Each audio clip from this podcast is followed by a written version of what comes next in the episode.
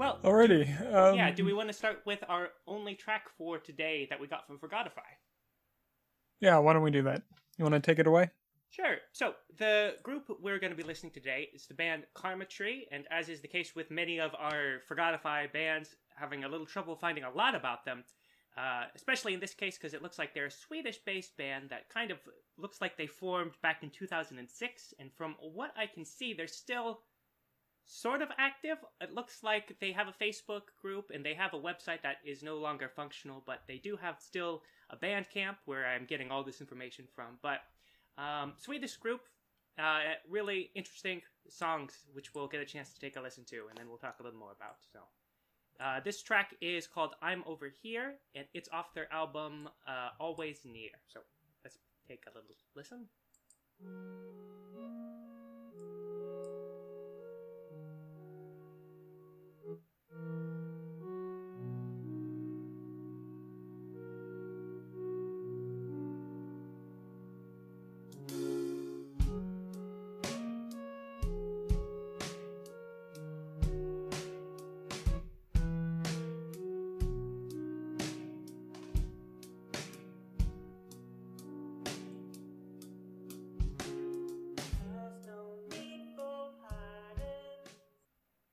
Okay, well, so speaking of uh, songwriting things or compositional things that I really like, this is just loaded with all sorts of little things I left here in song. From the synthesizer, the, the kind of keyboard patch, I don't know exactly what it is, but it's really working for me.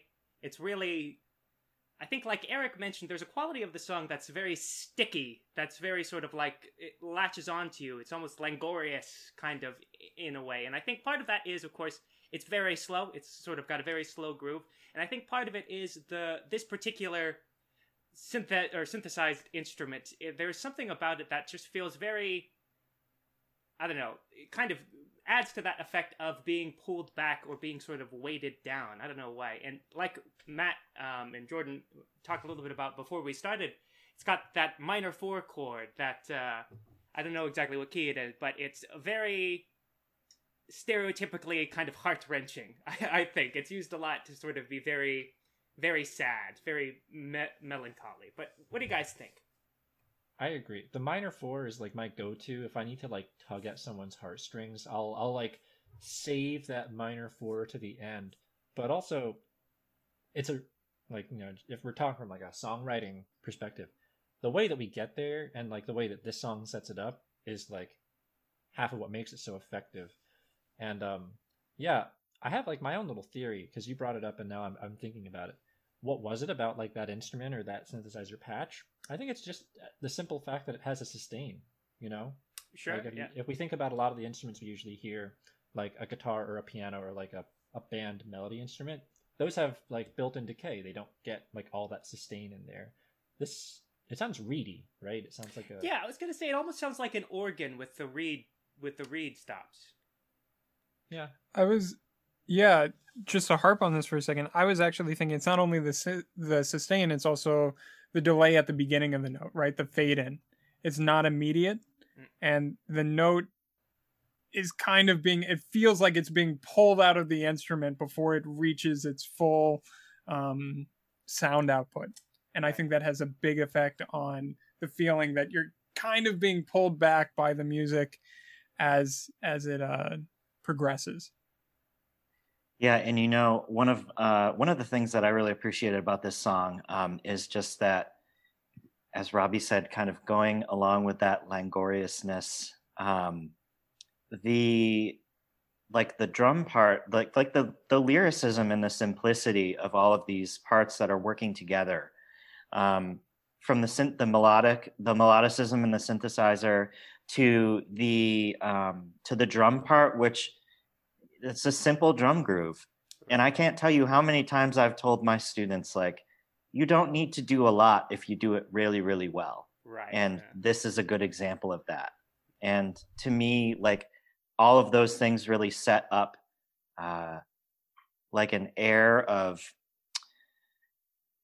not nostalgia, but but just this really it's yeah the simplicity of it um and you know in a world where we're constantly being bombarded with like oh, just everything. Like loud things and auto tune and like all of this other stuff um, that is apparently desirable now in music. Um, uh, it is just really nice to hear something like this uh, with this lyric simplicity. Yeah, and there's something too that, uh, in terms of the efficiency of the songwriting, because it starts with the the synthesizer sort of introducing the melody, and it's not like you know a, a very complicated melody, but I think what makes it work so well is it has a very clear kind of rhythmic hook to it, even though the song is so slow. That uh, I don't know, it it really catches my ear. Yeah. The drums, there's like a nice beat flip. Did you guys hear that? Like at, at one point towards, I think more than halfway through that introduction, eh, the beat just kind of like flipped on itself. And I almost got that feeling.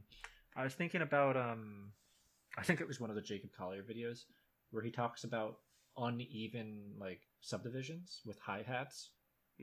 And I don't, knew I don't think it was that, but like it was also a little behind the beat. Did did you guys get that feeling? The hi hat was just like a little bit behind the beat to Right. add to Yeah. that kind of like wading through mud feeling, or what was that word, Robbie? Your SAT word for the day? Langorious. I've never heard that one before. Is that a real word? Have I been wasted on my own? Let me Google. Uh, Continue the show while I cover my ass. you said it. is it confidently. Langris? Is it Langris? Is it? I'm not sure. Okay, is the part. langor is definitely a word that means what I thought it meant: an oppressive stillness. Right. Langor. You said it with enough confidence that I just believed you right off the bat. Same here. I, Same should just here. cut this out. Uh, as far as anyone knows, it's perfect. Move on. Langor. Re. There, something can be languorous. But languorous. yeah, I think I think you just mixed a couple. You combined a couple of the words. I, you, know, what? You know what I think you got. You in gotta there? get it done.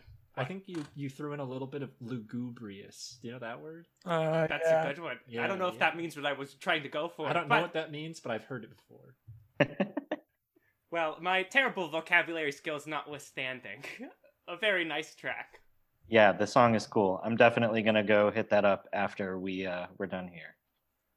It's always cool because it seems like there's a lot of well European or South American bands that are on Spotify, but it's just like there's no real audience in uh, or not in the same way in their own country. So sometimes it's hard to find information about them when I when I Google or it's all in Swedish or something.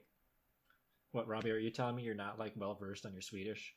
Uh, not you know what I it's too langorious. Come on, you're you're in the Midwest. You should you should know this by now. Right, it's been the Ohio is the Sweden of America, and I've always said this. I don't. That's probably more Minnesota or Wisconsin, maybe. Yeah, we're more like the Denmark of America. Get it right. You got to go a little farther north for Sweden.